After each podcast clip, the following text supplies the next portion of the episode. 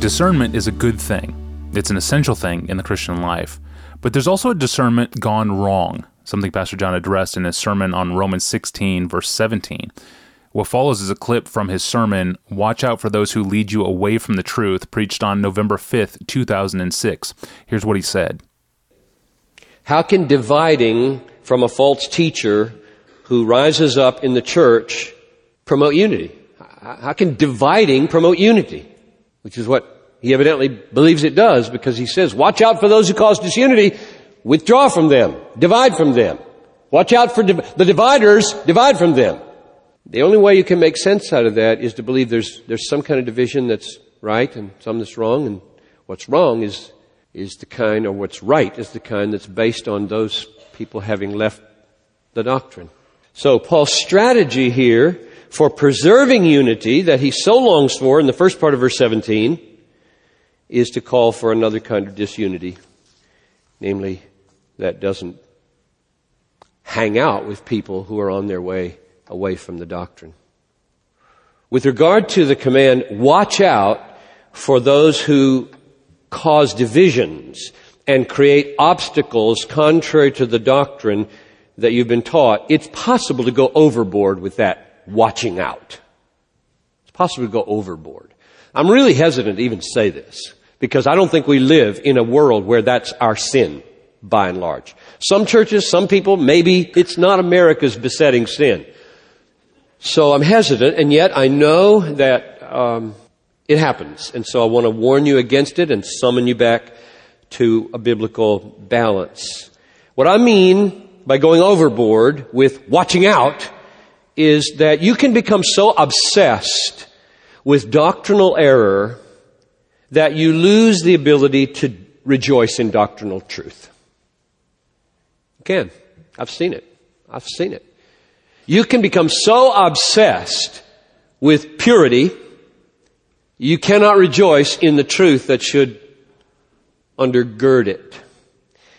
I thought it's like a, it's like one of those dogs. They're beagles usually.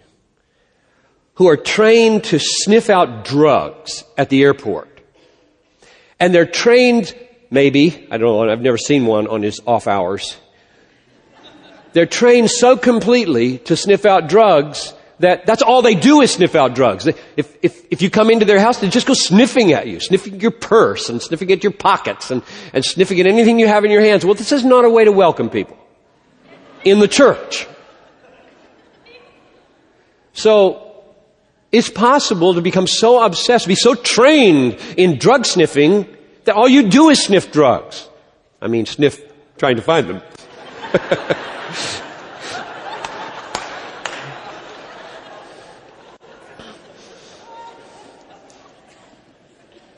And I don't want us to go there as a church. I don't want to be there as a person.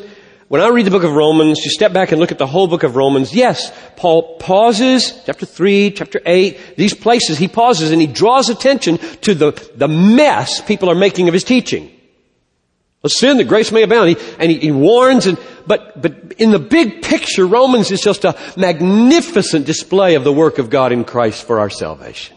It's a magnificent display that should cause us not mainly to say, now I've got ten weapons with which I can, with which I can destroy enemies, but rather, I'm saved. I'm saved. I got a solid rock under my feet. I'm going to heaven. I'll see him someday. And so let, let the spirit of delight in the truth be the main thing people taste at this church. And then pray, especially for the elders, that we do have a good beagle nose for any kind of slippage or any kind of movement that would be away from the apostolic teaching.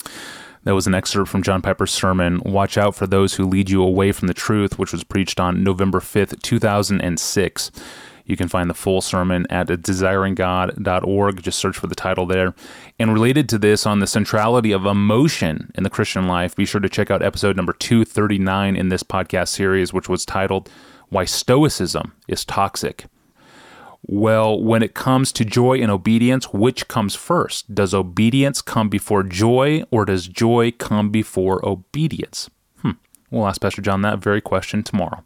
I'm your host, Tony Reinke. Thanks for listening to the Ask Pastor John podcast.